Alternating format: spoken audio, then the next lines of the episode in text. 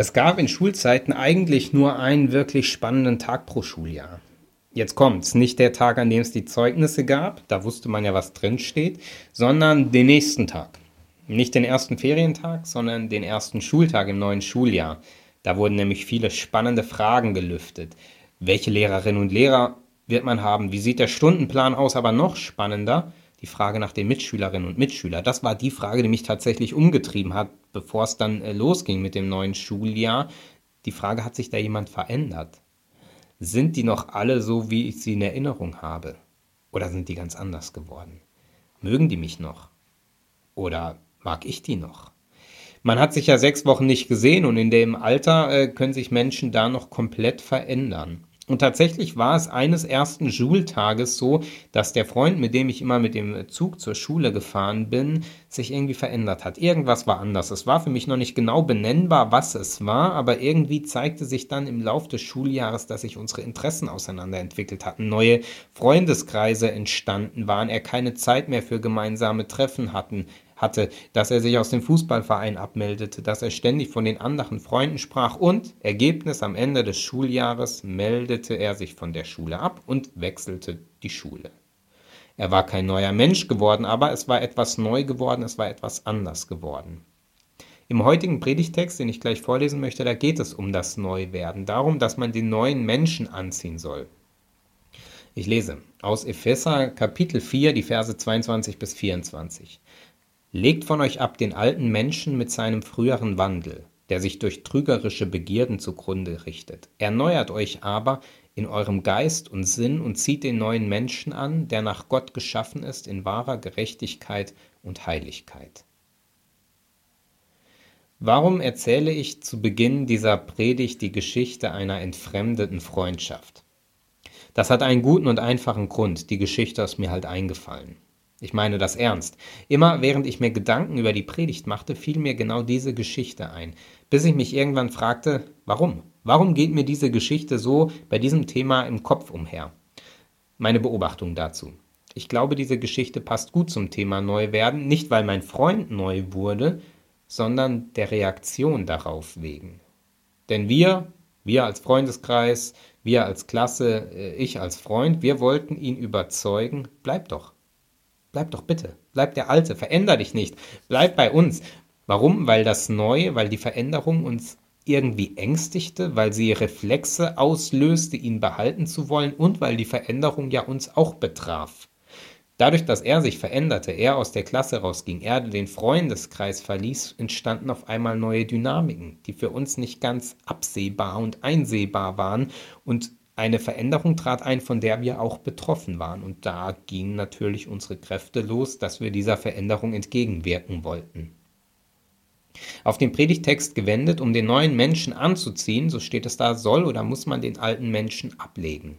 Dieser Prozess ist nicht leicht, aus verschiedenen Gründen ist er nicht leicht.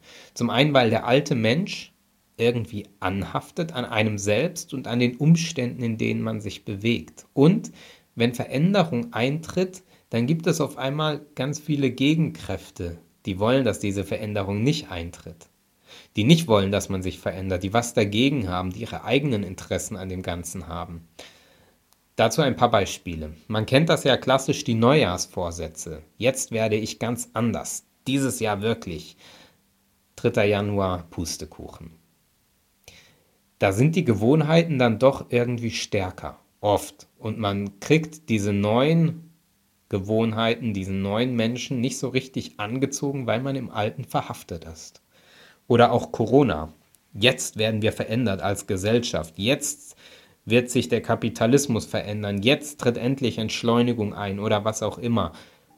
Und dann Pustekuchen. Der alte Trott nimmt wieder Fahrt auf und es verändert sich eben nichts. Warum? Weil die Umstände sich nicht verändern und die das, was tatsächlich anders war, nur punktuell eintrat aufgrund von Zwängen, aber nicht, weil sich tatsächlich die großen Umstände dieser Welt verändert haben. Und dann gibt es noch Feinde des Neuwerdens, die fast noch tiefer gehen, tiefer als, äh, als Gewohnheiten, weil sie mit dem Blick zu tun haben, den man auf sich selbst und auf sein Leben hat. Der Kommunikationspsychologe Paul Watzlawick hat das in dem kleinen Büchlein Anleitung zum Unglücklichsein Spiele mit der Vergangenheit genannt. Da gibt es verschiedene Spiele, die Menschen mit ihrer Vergangenheit spielen können, die immer dazu führen, dass man eben nicht aus der Vergangenheit raus in der Gegenwart ankommt, sondern in seiner eigenen Vergangenheit und den Bildern, die man sich von ihr gemacht hat, verhaftet und verstrickt bleibt und damit nicht im Jetzt ankommt und da, wo man tatsächlich Leben anpacken und Leben gestalten kann. Eines dieser Spiele nennt er Verherrlichung der Vergangenheit. Da wird ein verklärter Blick auf die Vergangenheit geworfen und der Mensch lebt im beständigen Rückblick, statt zu schauen, was vor einem liegt, statt sich mit der Gegenwart zu beschäftigen. Damals, damals hätte ich gekonnt. Damals war alles vor mir offen. Damals war das Leben noch gut, noch besser. Die Gesellschaft, mein eigenes, die Zukunft stand offen vor mir. Und jetzt, jetzt, jetzt kommt man gar nicht an, weil der Blick beständig auf der Vergangenheit ruht, nostalgisch verklärend.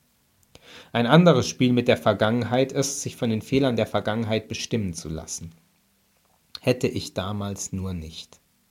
Hätte ich damals nur nicht diesen oder jenen getroffen, dann wäre mein Leben anders verlaufen.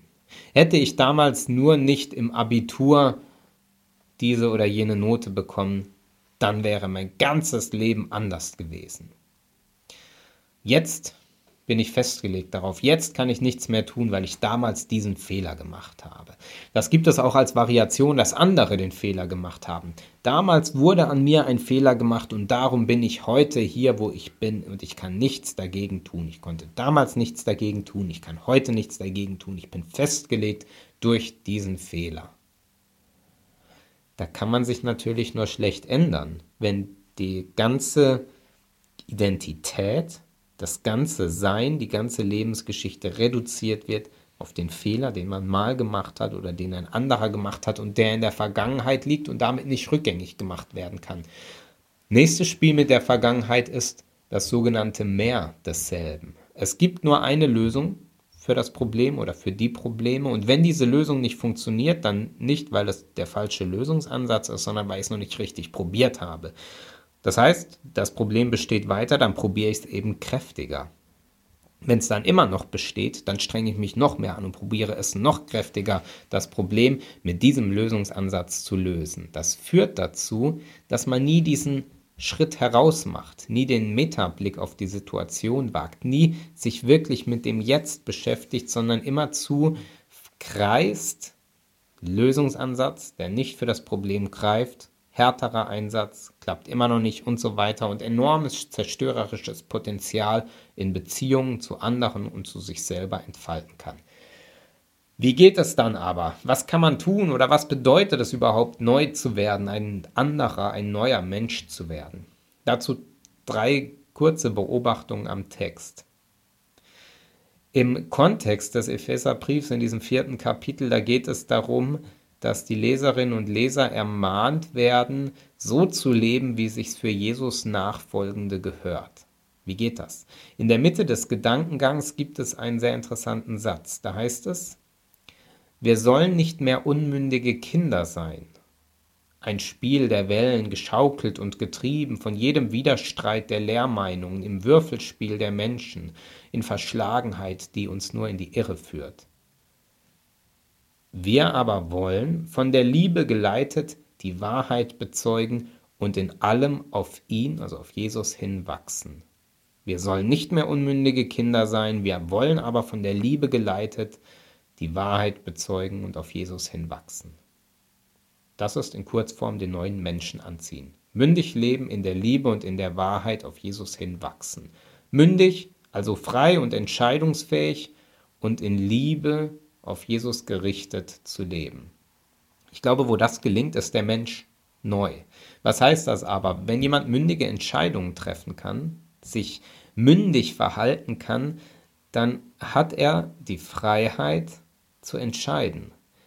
Dann hat er den Blick auf Situation, das ist oft ein Schritt heraus aus der Situation und wie ein Draufblick, um zu sortieren, wie wie mache ich es? Was sind die Optionen? Wie entscheide ich mich?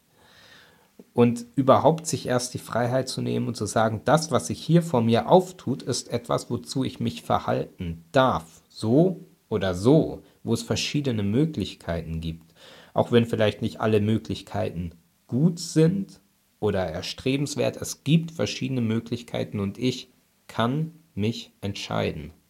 Das ist ein Akt der Freiheit, ein Akt der Mündigkeit.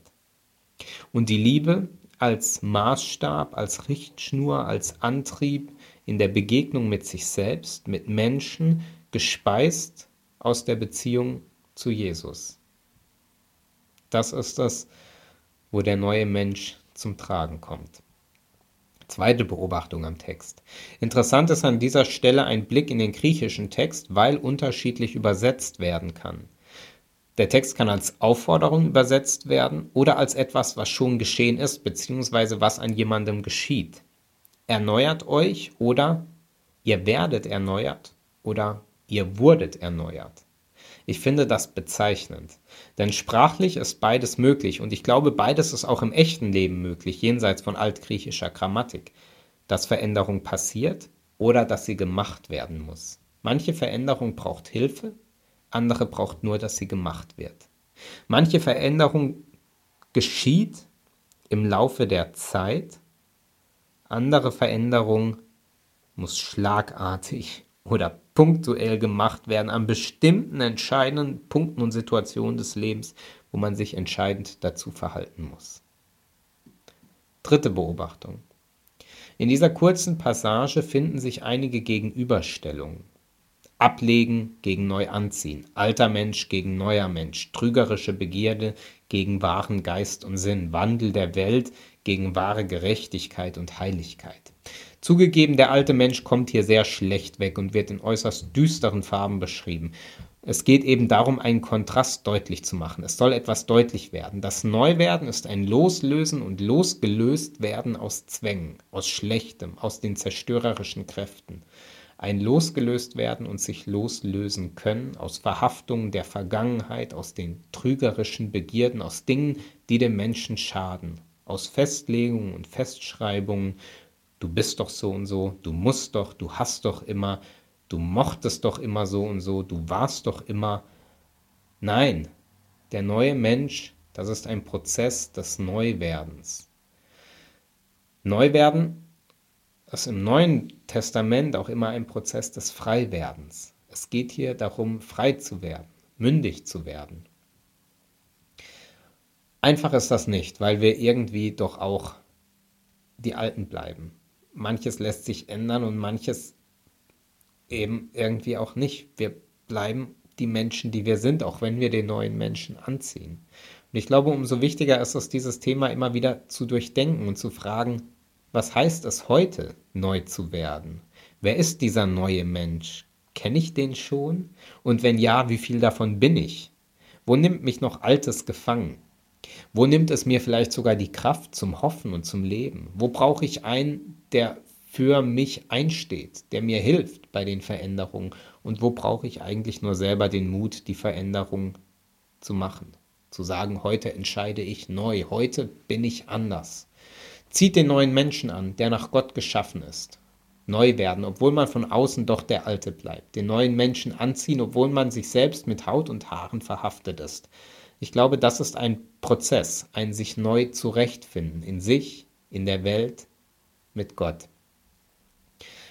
Es steckt ja schon in diesem Bild drin, den alten Menschen ablegen und den neuen Menschen anziehen. Nun hat Anziehen so an sich, dass man das jeden Tag macht oder machen muss. Es sei denn, man ist im Urlaub und es ist wahnsinnig warm draußen, dann vielleicht nicht. Aber im Wesentlichen ziehen wir uns jeden Tag neu an. Manchmal mit den alten Kleidern, manchmal mit den frisch gewaschenen und gebügelten Sachen. Neu anziehen. Das ist immer auch mit ein bisschen Arbeit verbunden. In diesem Sinne wünsche ich uns, wünsche ich mir diese Kraft und den Mut daran zu arbeiten, an dem neuen Menschen, mit dem neuen Menschen, ihn zu erleben und zu erfahren die Mündigkeit und die Liebe, dass die uns, dass die diesen neuen Menschen bestimmt.